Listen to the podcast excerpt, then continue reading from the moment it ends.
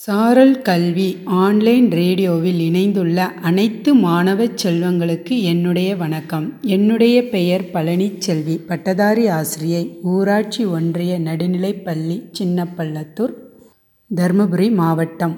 மாணவச் செல்வங்களே இன்றைய சிந்தனையில் நகைச்சுவை நடிகர் நாகேஷ் அவர்களின் தன்னம்பிக்கை மிக்க அருமையான வார்த்தை ஒன்றை கேட்போமா?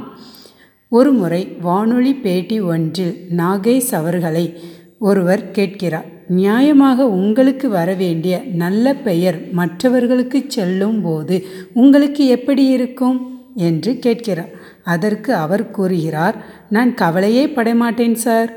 ஒரு கட்டடம் கட்டும்போது சவுக்கு மரத்தை முக்கியமாக வச்சு சாரம் கட்டி குறுக்கு பலகைகள் போட்டு அதன் மேலே பல சித்தாள்கள் நின்று கைக்கு கை கால் மாறி கட்டடம் உயர்ந்து கொண்டே போய் பல ஆண்டுகளுக்கு பிறகு அது முடிந்த பிறகு அந்த கட்டிடத்துக்கு வர்ணஜால வித்தைகள் எல்லாம் அடித்து கீழே இறங்கும்போது ஒவ்வொரு சவுக்கு மரமாக அவிழ்த்து கொண்டே வருவார்கள்.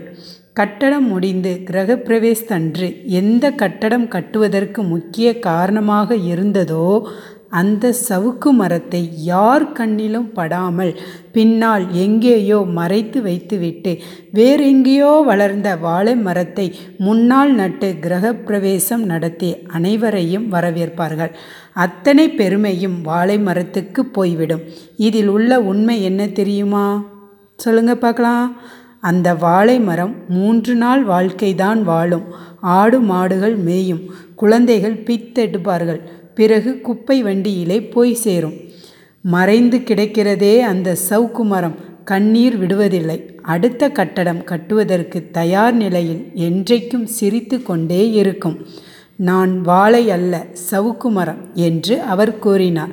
பார்த்தீங்களா மாணவர்களே? எவ்வளோ அருமையான தத்துவம் இருக்குது. வாழை மரத்தை அதாவது சவுக்கு மரம் வந்து எவ்வளோ கஷ்டப்பட்டாலும் அதை அடுத்த நிலைக்கு முன்னேறி கொண்டு தன்னம்பிக்கையோடு இருக்குது அதே போல் நாமளும் தன்னம்பிக்கையோடு இருக்க வேண்டும் என்பதை இக்கதை உணர்த்துகிறது.